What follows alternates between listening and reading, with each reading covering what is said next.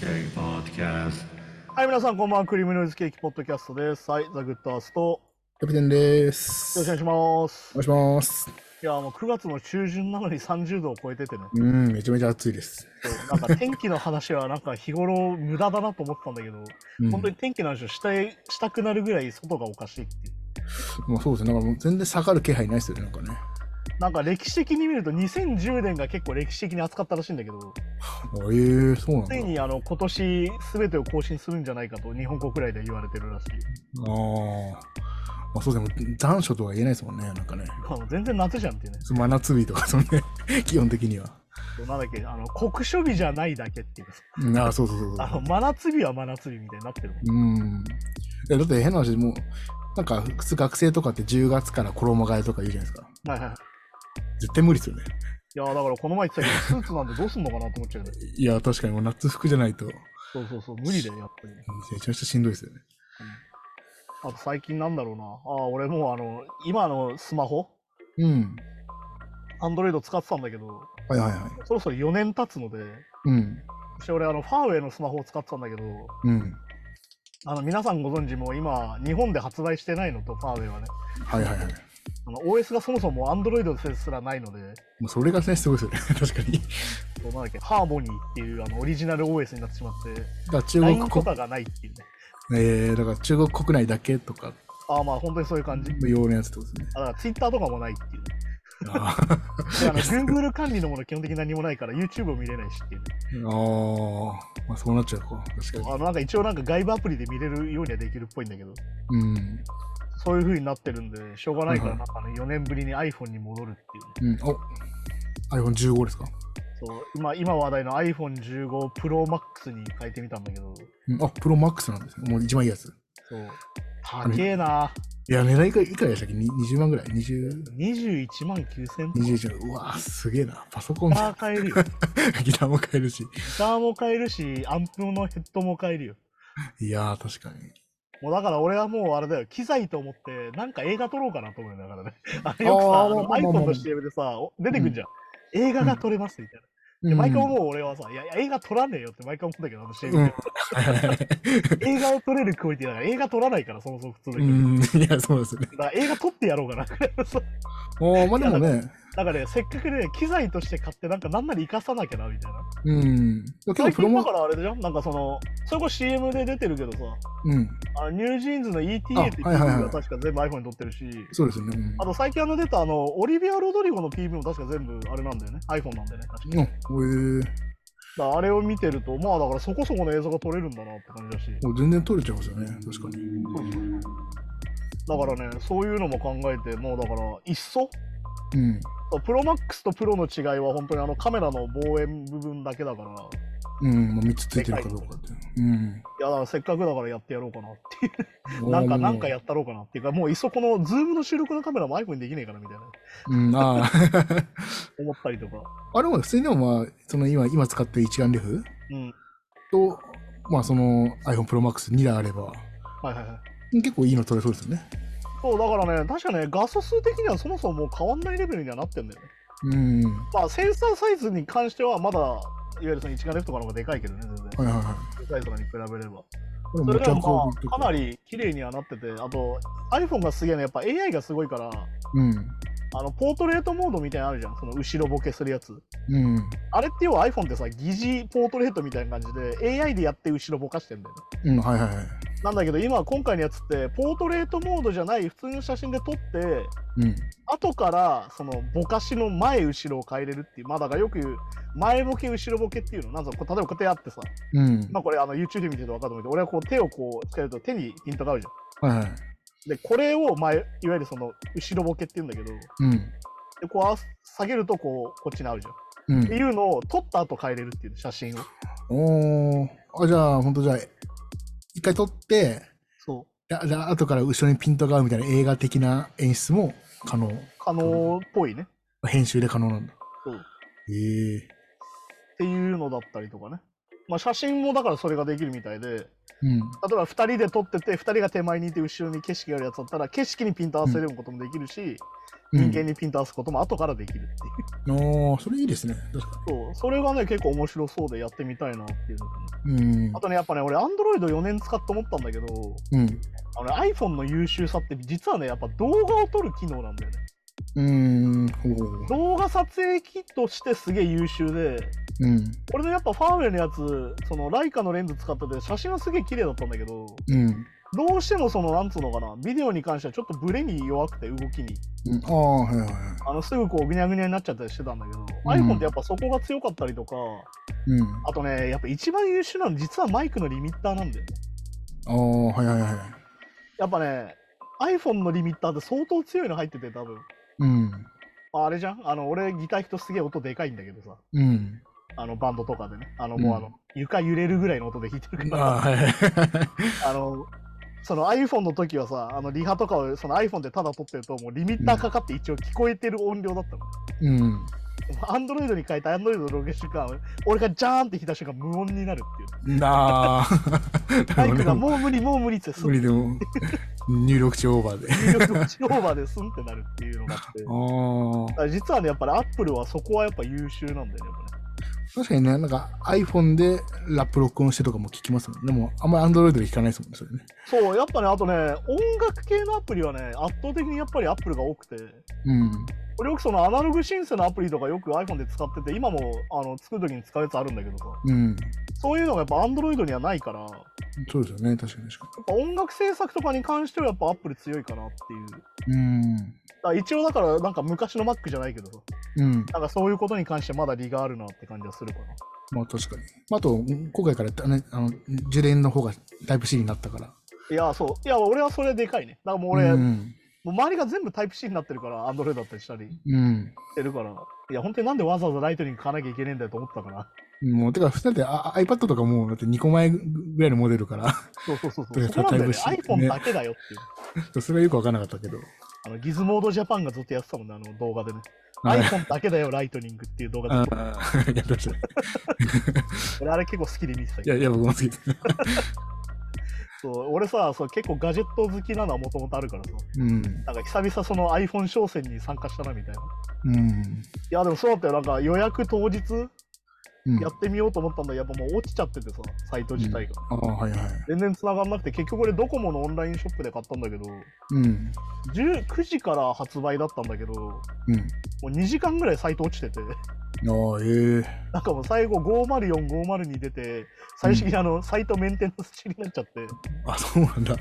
あ、いまだにやっぱその、あ結局変えたの11時ぐらいだから2時間ぐらい落ちてて多分あ、えそうええ、なんか俺は昔みたいにこう、アップルストアの前に、なんかねああ、じ前日からみたいなの、やってる人やもいたみたいよやっぱっぱ今いるんだ、いまだに。そうか。てか、やっぱ今、入荷数がすげえ少ないらしくて、日本はやっぱり。うん。やっぱ高くなってっからさ。いやー、そうそうそうそうそう。だから結構みんななんかね、iPhone 離れで、うん、とかっていうニュースがちょっと前にき聞いたことあったけど。やっぱね、そう、高いのもあるし、やっぱりその、どうしてもその半導体不足も出てて、うん。一時期だからあれなんだよね。さりげなく iPad 日本国内どこも買えないみたいな状況あったりとか、 うんあ、ええいやその在庫だけしかないみたいなるほど、なるほど。な。で、特に大容量のやつ、最近だともうその、プロマックスだと1テラとか出たけど、うん。一応2テラまであるのよ、確か iPhone プロマックス。うん。 2テラ売ってないからね、国内まだ。ああ、そっかそっか。そういうのだったりとかね。似てら、あの、そうか、まあ、でも映画とか動画とか撮るとなると、まあ、使うか。まあだから 4K とか撮れちゃうから、4K60p とか撮れるでしょ、確か。ああ、まあ、そっかそっか、確そうかすにる。ともうね、あの、た3分ぐらいの動画で1ギガ、2ギガするから、あれだと。うん。そうだ、そういうのを考えるとね、 いや、まあでも高いよ、マジで。そうそこだけですよね。ね値段がね、やっぱどうしても本。当にだから機材だよね。もうカメラ買えんじゃんと思いながら買ったもんな。カメラ買うつもりで買ってんだから。そうそう、だから逆に、そのプロマックス買って、まあ、日常的な使い方しなかったら、それは損しちゃいますよいや、本当にね、LINE とみたいなさ、うちのお母さんみたいな使いあ方。あ、そうそうそう。いや、もう iPhone やめてくれよって。ええ でも iPhone でもじゃあえ SE とかでいいやみたいなのあいるよや、ねそうそうそう。あの、ミミニとかにしてくれみたいな。いやほんままさにうちの母親とかもなんか iPhone Pro とか、まあ、Max じゃないですけどなんか、なんかプロを勧められて買ってましたけど、携帯ショップの人に。 絶対使わないじゃんっていう。いや本当にね、あの携帯ショップの店員はもうあの営業だって分かってんだけど、本当にね、あの進めなきゃいけないから逆に気が重いだろうなとか思うよね。ねえ。いや、なんか、なんか充電が長持ちしますよとか、いや言われ、私そうなのかもしれないけ ど、いやそうだよ、それはそうなんだけど。そうなんだけど、なんかね、そんな一日中使う世代でもないし。あそうそうそういや、お前、スクリーンタイム1日10時間超えたり いしないよ。や、そうそうそうそう。まあでも、あれも商商売だからしょうがないけど。ああ、そうそう、あの、セールスといえばあれでしょあの、先週、先々週かもう俺が紹介した明日の少女を、はいはい。見に行ってくれたんでしょ、そう、見に行きました。いどうでしたや、なかなかやっぱ陰鬱。 嫌な話あーですしょごいよね。なんか俺、今年見た映画で一番新規臭いっていうか、うん。ま一番しんどかったかなぐらいのことになるよね、やっぱね。あしかも、あれはだから本当実、実話というか、ね。あ、そうそう、実際の事件が元になってて、うん。そう、あの、この映画をきっかけに法改正が動いてるっていうね。うん。だからなんかあー本当は韓国の、なんかまあ、韓国も日本、日本も似たような感じだけうど、んうんまあ、競争社会であり、連帯責任社会でありみたいな。そうそしてやっぱりその学歴主義があるから、やっそうそうそうそぱこの映画の特徴はね、やっぱその低学歴の少年少女に、う。そういう幸せが全部来てるんじゃないかっていうね。うん。うん。だから最後にも出てくるけど、そのね、620人採用して、600人退職するような職場だみたいな。うん。でしかも全員実習生みたいな。はいはいいやそもそも使い捨てることしか考えてないっていう。考えてない。そうなんですよね。そう、だからやっぱりその、なんだろうな、その、よくその親ガチャみたいな言い方するけど、あれもだからさ、俺はもうあの、ああいう言葉は本当になんだろうな、使い方だと思うんだけど、うん。うん。いわゆるそもそも俺たちガチャ回してないよねっていうのも改めて考えなきゃいけないよねと思ってて、うん。その、俺たちさ、自分でガチャ回してはないじゃん。いや、まあもうもちろんね、そりゃそうでで、すね。で、も親は選べないみたいな話だから、うん。要は扉が開かれてるみたいな表現があるんだけど、うん。例えば最近よく言うんだけど、その、音楽家とかさ、うん。いわゆるその俳優さんがさ、うん。そもそももうインテリじゃないとなれなくなってるみたいな話があるのよ、海あ外は。あ、はいはいはいは要は文化的知識が必要だし、い。うん。結局そういう事業にアクセスできなきゃいけないから、うん。そもそもそういう人たちしかなれないんじゃないかとか言われててさ。で、まあクラシック演奏家が特にそうなのね、今、日本、あえっと、海全世界的にね。うん。いわゆる誰かの子供とか、うん。誰かの親戚とかじゃないと、そもそもさっき言ったバイオリンが5歳の頃から弾けないみたいな。まあ、そりゃそうですよね、確かに。で、俺たちも。もさ、最近あのニュースで取り上げたけど、バンド自体が高い遊びになっちゃってる。うん。その楽器を買って、みんなでスタジオの予約取って遊びに、制度で音を出しに行くって行為自体がもうお金かかるようになっちゃってるっていうう話。ん。そうですね。まあ、路上ライブとか、そういうのきき 厳しくなってるから、そう余計ね。だから結局逆に言うとさそれ自体がなんだろうなさっき言ったアクセス制限みたいになっちゃってるわけどうん。そのそもそも扉が開かれてない貧困層って、で、いやりたいと思っても選択の、選択肢に入ってないってことですよね。そうそもそもは入れてもらえないっていうのあるし、うだからさっき言った昔だったらイギリスだったらサッカー選手になるかロックミュージシャンになるかとか言ってたんだけど、うん。そもそもサッカー選手にすらなれないそれはなぜかか。一桁台からスクールに通ってるからみんなみんなレベルがね、全然上がっちゃってたりして。そうでさらにまあサッカーとか特にそうなんだけど戦術レベルも上がってるからうん。そもそも足が速いだけとかとか、そう身体能力だけじゃダメなんだ。もうそもそもダメになってきてるっていうのは言われてんだよね。理解力とか、その全部含めて。まあだから最近サッカーとか顕著なんだけど、いわゆるそうのん暴れん坊だったりとか、うん。わがままみたいな選手が減ってきてるって言われてて、おお、えなんでかっていうと、戦術にコミットできないの、そういう選手は。まあ、そうかそうか、確いかにわゆる連動でききないから、例えばうデんィフェンダーが4人いたら4人同時に動くみたいな動きが増えてるわけど、今。うん。同時にこう開いたりとか、同時に閉じたりみたいな動きが増えてるから、そういうフォーメーションですもんね。うんそれ。ができないわけ。はいはいはい。で、なおかつ、そのファンタジスタとか言われてた、1人で状況を打開できるって言われてたんだけど、うんそれがさっき言った連動してる動きにと対応しなきゃいけないからうん。常に1対1とかじゃないわけよ常に2対13対1になるわけよまあ、そうかそうかそうか。となるとさっき言った身体能力とか技術だけじゃ超えれなくなってくるわうん。けだよか他らの選手との連携だったりとかしないとそもそも超えれなかったりするからこう自分も監督目線ぐらいじゃないと。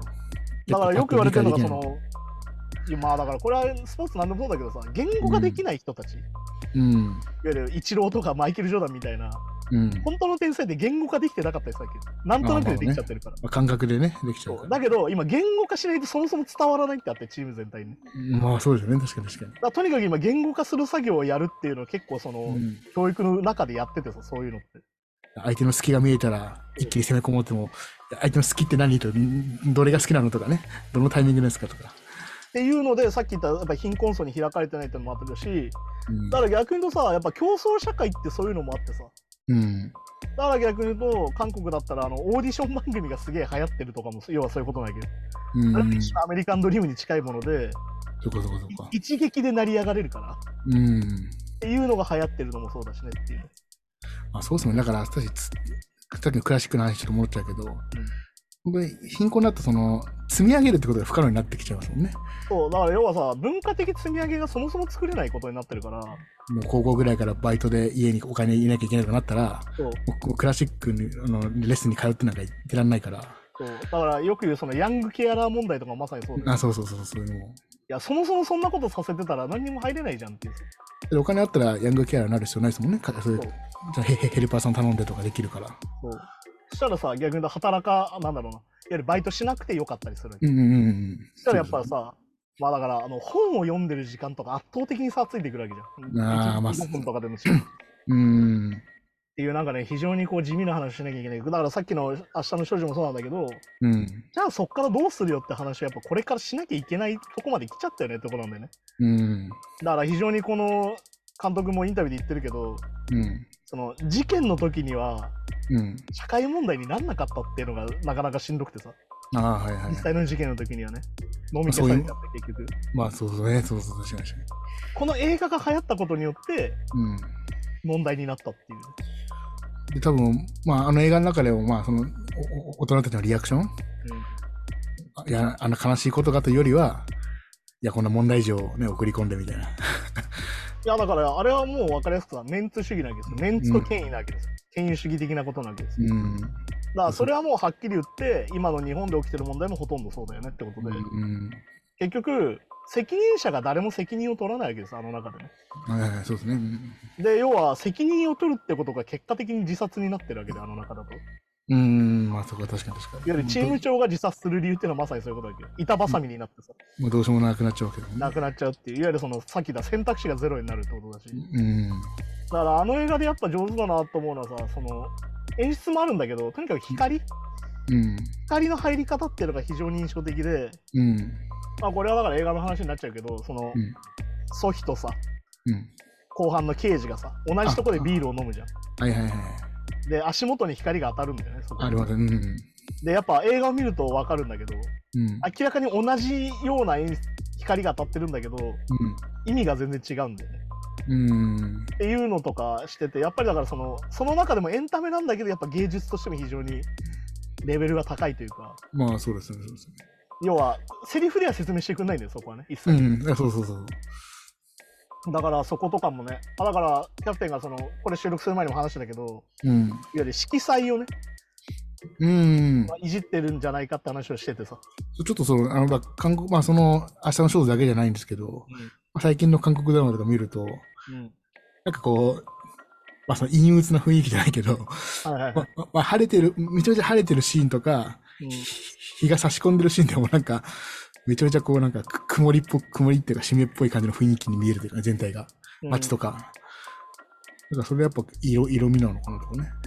そうだからそれももはや今演出になっててささっき言った iPhone の話じゃないけど、後から変えれるんだようんうんうん。後からいじれるから最近だから分かりやすいので言うと「ウーマントーキング」って映画で序盤がね、すげえ白黒みたいな色なのようんうんうん。街に村の中で喋ってるシーンの中心なんだけどうん。なんかほぼ灰色みたいなのよ画面がああ、はいはい。それもやっぱりその人たち喋ってる人たちに未来がなかったりとか、非常に抑あ圧されてるって表現をやっぱ色彩でやっててだあはいはいはい。からまあよくあるんだけど白黒絵の演出をしてた映画が後半カラーになったりするんだけど、うん。うん。やっぱそれ演出じゃん分かりやすくまあそこそこ、ちょっとね、こう、いい、いい、まあ地 元のせ世界が色づくじゃないけど、本当に。そうそうそう。っていうのをナチュラルに今できるんだよね。うーん。だから、非常にそのなんだろうな。さっき言った韓国映画の最近のあの煙っぽい感じっていうかね。なんかそうそうそう安そっう。ぽい感じというか、うん。うん。あれも多分その色彩設定なんだよね。そう、だから、多分、普通に多分その観光ガイドとかで、 あこういう街ありますよって紹介されたら、あ、なんかお、お、お美味しそうな、なんかね、おお店もいっぱいあって、なんかいいとこだなと思うんだろうけど、あの映画の色目で見ると、うん、な本当かなかねに未来そのうないう気い、にはならない。 そう未来のない街に見るっていう、なんか、だからね、最近そのカラーグレーディングっていう作業なんだけど、うん、それってもともと、なんだろうな、映画とかだったら撮影の人とか編集の人が一緒にやってたんだけど、うん、今ね、もう海外だとカラーグレーディングする人っていうのがもう職業になってて、うん、お、カラーグレレーディングする専門の人がいるんだよ。グレーディング職人みたいな。そうそうそうそう。えー、で、それこそダヴィンチリゾルブっていう今一番新しく出てる動画編集ソフトとかだと、うん、カラーグレーディングが売りなのね。はいはいはい。で、すげえのがそのなんだろうな。同じブラックマジックっていうメーカーなんだけど、ブラックマジックのカメラを使いながらやると、リアルタイムでこうカラーグレーディングしながら撮影できるようになってたりとか、うん、おそーういう機能もあったりとか、そのカラーグレーディングが占める比重っていうのがすげえ今増えてるのよ。えー、だかまあらでやもっぱ韓国映画とにかくやっぱ今お金使ってとにかくいい機材でやってるから、うん、そういうのもかなりもうアメリカとかハリウッド映画に近づいてるというかね。うん、そういうのもあって、逆に言うと、なんだろう、その、 ね、せ前も話したけど、その、日本と韓国嫌なとこが似てんな、みたいな。いやー、まあそう、本当そうなんですよね、確かに。なんかそういうところの表現として、今、カラーグレーディングの演出っていうのがすげえ使われてるよねってのもあるよね。うん、なんかこうい隠蔽体質な感じとか、だからまあ全然全然あれか韓国の映画だけど、いや、日本もまたそうに日本に置き換えても全然ありえますもんね。いや、でもね、あの映画の演出のやっぱ妙っていうのは、やっぱあの、ダンススクールがさ、うん。ダンス教室の話がさ、ああやって繋がってくるっていうのはさ、ああ、まあそうですね。はいあれはやっぱそのフィクションとしてのジャンプというか、うん。やっぱ序盤ね、その女の子が、主人公の女の子がダンスしててさ、うん。なかなか同じフレーズでうまくいかなくてっていうのを繰り返してて、うん。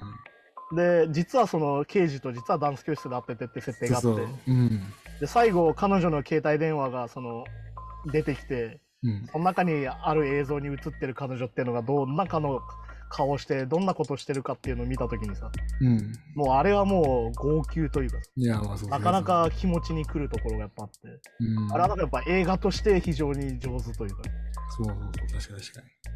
っていうところだったりするからね。でも本当にその隠蔽体質とか権威主義的なものってさ、もう今日本にある問題全部そうじゃん。うん。うん。まあそうですね。うん。もうジャニーズのやつとか本当いに今や広い、そう、そうそうだ、まさにそれ思った、確かに。うんねああいうことですね、だからね。えで政治家の人が悪いことしても謝りもしねえしやめもしねえみたいなさ、うん。ねえ、いわゆるそのえお金は動かしてたんですよねみたいなうん。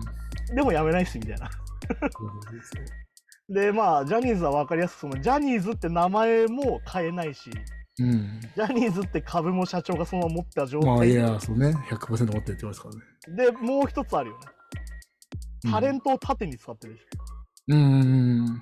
まあそうですょ、ね。例えば確分かかりやすく東山が社に長になる、うんそうそうそうそう。だから俺たちが。がその前に言ってたよタレントに罪はないって言葉を使ってたじゃんうん。でもタレントを盾にすることによってタレントも加害者側になっちゃうんだよね、うん。でタレントに罪はないって言葉で今度守ろうとしてくるんだよね会社まあは、うん、そうかそうか。でも結局犠牲になってるのはタレントでしかないわけでうん。だから何度も言うように彼らも被害者の可能性があるわけじゃんそうですね。だって、 経営とか多分東山紀之とか、まあ芸能界はベテランだけど、絶対やってないわけじゃないですか。そうだからそういうのもあるしだからやっぱりうんあそこでいきなりさってねタレントを前に出してくるって、うんそもそももう守る気ないんだよタレントのことまあそうですね。確かに確かに。でなんかまあキムタクがさあのなんかまあ空気読めてないあのインスタを 投稿して消したりしてたけどああいうのも結局さ共犯関係にしちゃってんだよタレントをやっぱり。っうん。うん。ていうのを考えるとやっぱり守る気なんかないしそのねしかもジャニーズのジャニーズってさうん。ジャニーさんたちじゃなくてジャニーさんのって意味なんだよねああ、まあそうですね。うだからもうそれはダメでしょっていうさん。いや、そうそうそう。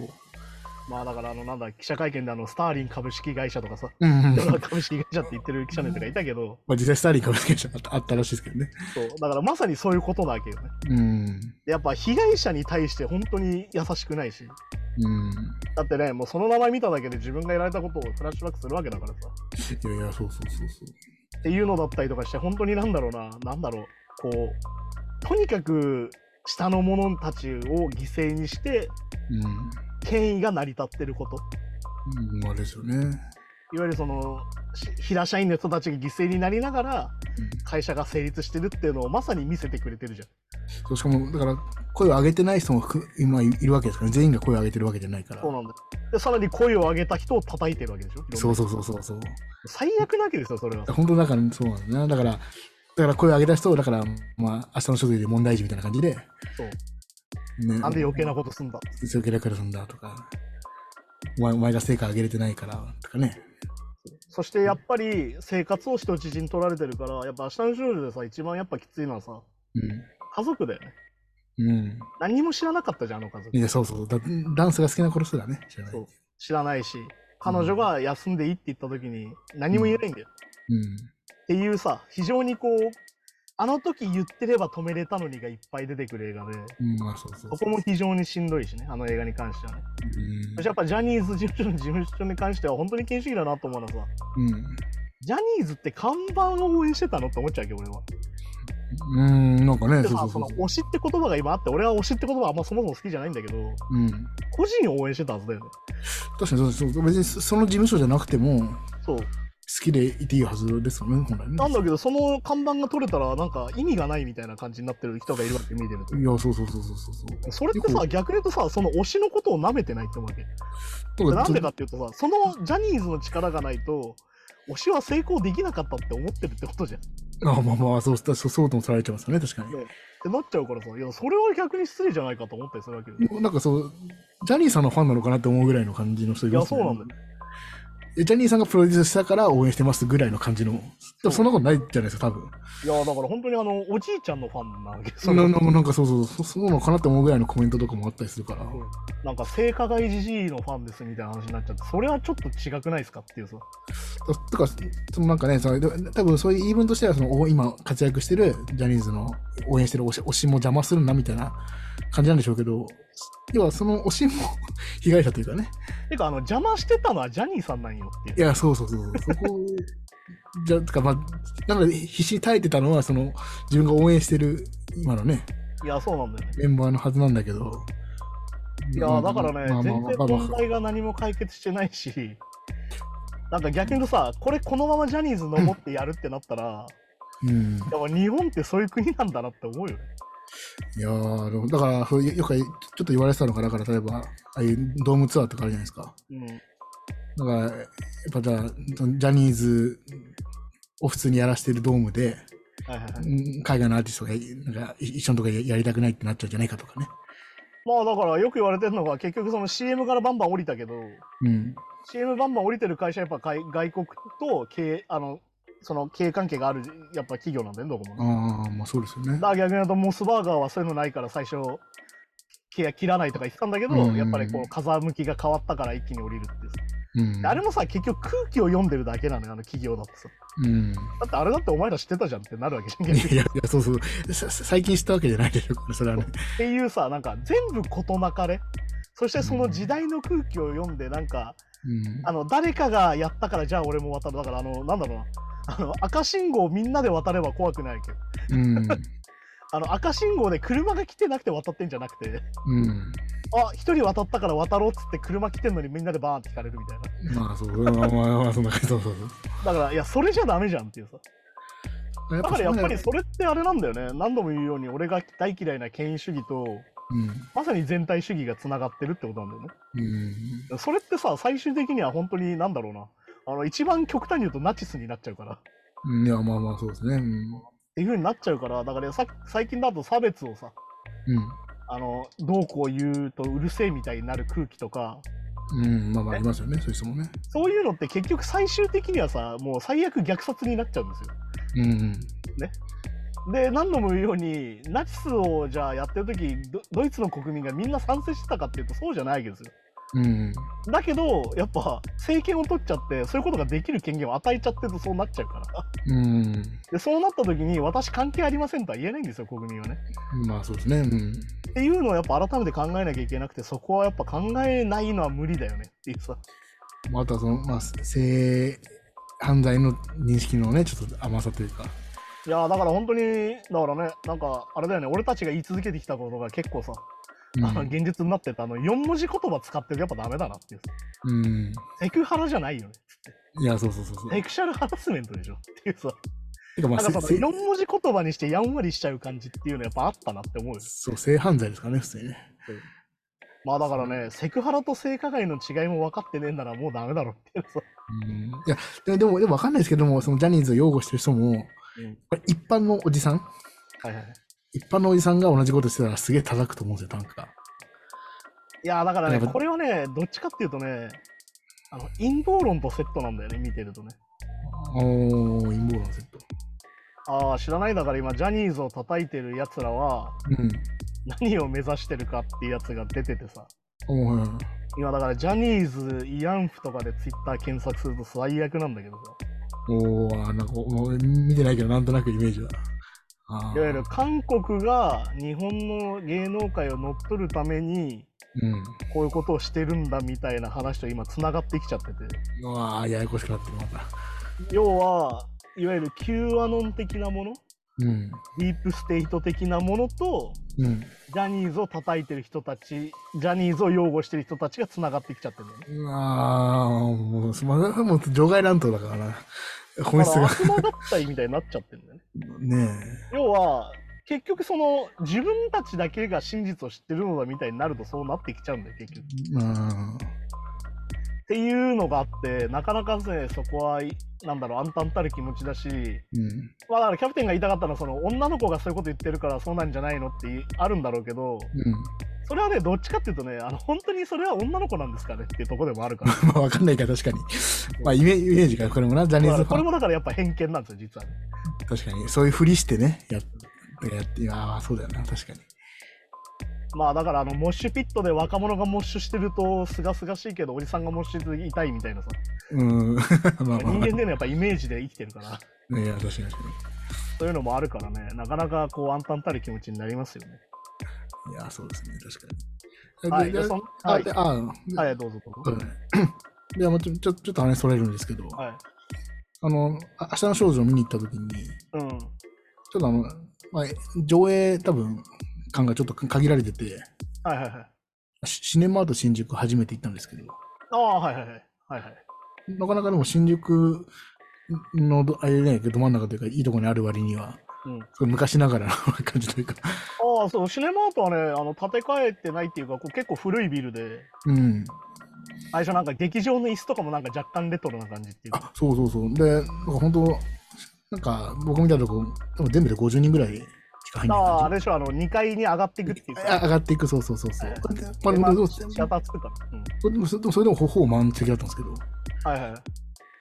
うなんかそのお客さんとの距離近くて でががあの、何スクリーンも近くてみたいな、うん、あもうなんかすごい久しぶりにちっちゃい頃のあいえ 映画の感覚というか、やシネマートはね本当によくあの韓国映画を積極的にやってくれてたりとかしてうん、俺もよく使うんだけどいい映画うだ、ん。なんかそうそう、いいですね。まだああいうとこ残ってるんだと思って。あとねテアトルシネマグループなのかなあそこも確かうん、ああ、ほうだからテアトル、新宿テアトルとかいろいろあるんだけど、あとヒューマントラストとかもそうなんだけどね、あそこでね、1000円払って会員になると、その後毎日1300円で見れるようになるから、うん、あ、へおすすめです。えおすすめ、あ、お得ですね、それね。そう1000円払うとしかもね、確かあの1200円で映画を見れるチケットをくれるから、お前これで還元されてんじゃねえかっていう、の実は ただじゃねえかと思ったりするんだけ あ、そうなんだ。ど、そういうのがサービスがあったりするから、それでいつもなんか、大体新宿とか、新宿とかだと、うん、まあ、東宝シネマズか、ああ、歌舞伎町ね。これは新新宿ピカデリーとか、はいはいはい。あの辺でしか見ないですけど、あの辺って結構なんかその、スタッフもこう、ちゃんとしっかり制服着てて、ああ、はいはい。シートしてる感じだけど、あのシネマートとかはなんかふとし私服の、私服みたいな感じの店員さんが、 てかあの、普通にあの金髪の店員さんとかいると逆に俺は好感度高いけどね。いや、そうそうそうそう。いや、なんか普通になんかいいなと思って。で、なんかそのチケットもこう、機械にピッて通すんじゃなくて、本当うにん、あの、そう目視で確認するみたいな。そうそう、ひ人、人がこう確認して、うわ、なんか懐かしいな、これっていう。いや逆にあれですよ俺はこの前あのその同じ新宿にあるうん。 109シネマズプレミアムズってやつに行ってきてうん、ほうほういうほうあの知ってるあの歌舞伎町タワーの上にあるんだけどさうん。あの大体シアターが1つで50席ぐらいでうん。あの A と S の料金があって A の料金が4000円、S の料金が8000円と6000ええ円ぐらいの、ビップ席みたいな感じだな。なんか最初からそういう劇場しかないうん。劇場があって、はいはいはい。そこであの、ダークナイトの35ミリフィルム上映っていうの今やってて、うん、お、へえ。それ見に行ってきたんだけどね。 35フィルム。てか、高画質ってことか。えっ、と、だから、デジタルじゃないってこと。あ、そうあ、そういうこと、そういうこと。今だからデジタルでかけてるじゃん。うん。うん。データを入れて、ハードディスク入れてかけてる。うん。映写系。ちゃんと映写機でフィルムでかけて、フィルムの映写機でかけてるってこあ、へえ。と。で、こういう技術をかけるところも今減ってるって話。うん。で、そういうのにね、行ってきたんだけどね、やっぱりあとね、109シネマズプレミアムズの売りがね、坂本龍一の生前最後の仕事なんでね、うん。お、うん。は坂本龍一が音響を作ってて、いはいはあの、その音響設定をねい。うん。作ってて、音がやっぱめちゃくちゃいい。あ、へえ。俺、ダークナイトはもうかなり回数見てるし、家でもかなり見てるんだけど、うん。今までで一番音の分離が良かったの。おー、へえ。すげえ良くて。で、まあ、その会場で、あの、坂本龍一の作品のやつもやってて、うん。この、その時のために作った映像作品があって、うんそ。れの上映もやってるんだけど、ちょっとそれも見に行きたくなるぐらい音が良くて、またなんかその普通の IMAX とかの劇場とはまた違う感じなまた全然、その IMAX はシステムなの、IMAX システムってやつで、でかいスクリーンでやってるんだけど、あ、そうかそうかそうか。そあこそうはだそそうのだ劇場専用のシステムがあって、劇場の、そうかそうか、反響とかも考えてるってことか。そうそうそう、だから音響設定をその坂本龍一自身がやってる。ああ、そうかそうかそうか。で、上映前に坂本龍一のあの、あれだよ、あの YouTube に上がってるさ、あの生前最後の白黒でやってるライブのとこ、うん。のあの時に多分撮ったのコメントが流れるんだけど、あのも僕がここの劇場の音響を作って多分一番いい音で聴ける劇場だと思いますよみたいなう、コメントが流れて映画が始まるみたいなれへえ。のがあったりとかあとまあ実際4戦してなんでその高いんだってなるんだけどうん。ポップコーンとドリンクが食べ放題みたいな食べ放題。へえ。食べ飲み放題が最初からついててうん。あのでなおかつラウンジがあるんだよすげえ広いラウンジがあってうん。あの劇場の上映1時間前から入れるのねそのラウンジああ、へえ。で要は1時間前に行ってそこであのうんインターネットとかしながら本読んだりとかうん。パソコンでできたりするからあ、そう考えたらじゃあ結構普通にそんな高くないですね。 1時間前に入ってポップコーンとドリンクをもらってうん。ロビーでこう飲み食いしながらだべったりとかいろいろしながら、入る前にもう一回もらいに行ってとかできるわけああ、じゃあ普通にじゃあちょっと、あれか、あの、普通の映画館行くときに、ポップコーン頼むとか、じ時間前だからとか、喫茶店入るとかってか考えたら多分ね実質同じぐらいなんだよ同じぐらい。でしかもねリクライニングがめちゃくちゃ広くて左右あ。あ、はいはいはい。でこうリクライニングついてんだけど後ろを何も気にせず倒せるっていう、あ、そんなにじゃあ、ひそのひ一人一人の空間もあるんだ。そう。だから逆に言うとさっき言った、一つの劇場に多分席が50とか、100ないんじゃないかな、多分一つのあ劇場。あ、そうそういうことか。うゆったりできるんだ。そう。だからね、かなり豪華なプランで、うん。なんだろうな、新作映画をいきなり見に行くにはハードル高いと思うのよ。それなんでかっていうと、外れる可能性があるいから。や、確かに、 そそ寝ちゃうかもしれないですね。そん なに快適だなっんたでら。じゃねえかよとかもあるから いや、確かに。で、結構なんかその、多分フィルム上映ができるせいで、多分あれなんだよね、最上映を多分これからもやっていくと思うから、うん。自分の好きな映画とかうん。いを見に行くにはめっちゃおすすめ。や、確かに。いや、あの、配信でしか見たことないとかね。そう。だからそれこそダークナイトってさ、劇場公開当時って実は全然日本で当たってないのよ。僕も配信でしか見たことないです。てか、なんならあの、公開2週で終わったんだよね、多分。あ、 へえ。ぐらい人気なくて。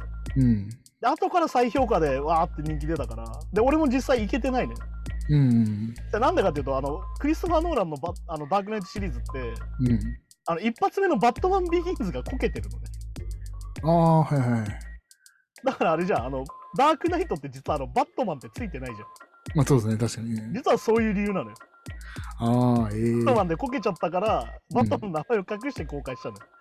ははは。で、アメリカではめちゃくちゃ当たったんだけど、それがね。うん。日本ではやっぱりあんまり当たらなくて当時そうか、あんまりせん、だそそんな宣伝もしてなかった気がするの、そこまで。ああそうだから全然そのさっき言ったバットマンだっつって全然宣伝しなかったから、それでなんか確か多分、金曜ロードショーとかなんかでやり始めてから、ヒース・レジャーっていうのがなんかこう取り上げられて、みたいな。そうそうそうそう。いや本当にねやっぱ改めて見てめちゃくちゃ良かったしねいやなんかあれでしたよだからなんかそういうね使い方すぐの最上位で自分のすげえ好きな映画がやるみたいなうん。時には全然俺は4000払う価値があるんじゃないかなってああ、まあ確かにそうですね。いう、うん、思ったええそうか新宿もいっぱいいっぱいあるんですね、映画館ね。いろいろやっぱねそうそう映画館っていうやっぱ空間うん。俺たちがやっぱライブハウス行くのと一緒でさうん。場所によって音が違うしまあ確か場に。所によって見え方って違うからやっうん。ぱだからお気に入りの映画館があるとすごいいいし俺だから新宿多分映画館5個ぐらいあるんだけどうん。俺だからよくやるのがあの1日映画はしごするときあの3本とか見るんだけどさうん。す 全ご部い。劇場違うとかねうん、あーはははあ劇で場もごとではしごするとかも俺するからあの、楽しいですね、それもね。それこそミニシアター3カ所回ったりするのもいいしうんこ。こシネマスで見てミニシアター戻ってるとあこういう映画の映画館の差がすげえなみたいなのも思うからうんうんそういうの面白いからねやっぱ体験しに行くところだからうん。うん。やっぱさっき言ったみたいにさっき「明日の少女」みたいな映画をさうん。あのテレビで見てたら多分消したくなる人もいると思うんだよねうん、ああ、まあそうですね。辛くていや確かに、まああとあ、ああいうのって結構没入感が大事というか、まあ、まあ、えまあ映画なんでもそうですけど、う んなんか意外とああいう、ああいうとこのスクリーンで見た方がいいのかなってあんまりこう、なんだろう、配信でこう気軽に見るというよりは。いやそうだからそういうのも含めてねやっぱりその生で見る価値だからさうん。そういうのも合わせてみるといいかなと思いますからね。はい、じゃあそんな感じで今週もやってきたんですけども。うんいやー、ほんとね、あれですよ。あの、国の状況としては本当に良くないですよ、やっぱり。毎週言ってますけど。うんはいはい。それはやっぱね、あの、明日の少女とかね。あと、ね、ネットフリックスで今、マスクガールっていうね、ドラマやってて。うんあ、僕もそれ見ました。あれも見ててもさ、うん。日本も同じだよなって思うよね。いや、まさにそうですよね。 で、本当に嫌なとこは似てんだよな っていう。うん、そうそうそうそう、本当そう。そうだから韓国ってさ、いいとこもあって、逆に言うと行き過ぎちゃってるとこも結構あると思うんだけど。うん。ね、ネットの誹謗中傷はなんなら日本よりひどいとか言われてて、うん。で、さらによく言うんだけど、そのルッキズム的な世界もかなり強かったりするから、うん。だけど逆に言うとフェミニズムは日本よりは進んでるかなってとこもあったりとか、そうですね。でも逆に言うと年功序列社会っていうのは日本より強かったりとかね、まあそうですね、確かにそれは。いろんな面があるんだけど、なんか嫌なとこだけ似てんなっていうさ、まあ、あとその嫌なとこ似てるけどなんかやっぱこうに日本の映画とかちょっと格好つけちゃうというかうん。なんか綺麗なままちょっと終わらしがちな映画が多いけどああ、かまあだかからあれ、俺はこれによ、これは何かっていうとね、うん許さんって気持ちだと思うよ。うんあー俺韓国映画に毎回か感じるのはね、許さんだと思うんだよね。うんなんかなんかそうそうなんかちょっとこうちゃんとアンチテーゼ的なものを感じるというかだからなんかね、その面白いなと思うのは、その韓国映画さ、もう薬剤がもアクションがめっちゃ強かったりするんだけど、うんその映画を見ても思うし、明日の少女にも見ても思うのは、許さんなんだよね。うこんなのう許さんっていう。っはいはいはいはいていうのがしっかり見えるなっていうのは、韓国映画のいいとこかなと思うね。うんで逆に言うと、日本は逆にそこを押し出すとちょっとウケないみたいなとこがあるのかなっていうのはね。まあそっかそっかあんま日本けなしすぎてもあんまりって感じなのかけなすっていうか、なんかこう、事なかれ主義感がやっぱ客にも感じるっていう。うんまあそっかそっかそういう推しがあんまり強いとちょっと苦手みたいに言われがちだから。ちょっと引いちゃうのかなやっぱうん、のもあるかなと思うかな。うんはい、じゃあそんな感じで今週もありがとうございましたですね。はい、じゃあまた来週です。さようなら。さよなら Blame the Noise Gang Podcast.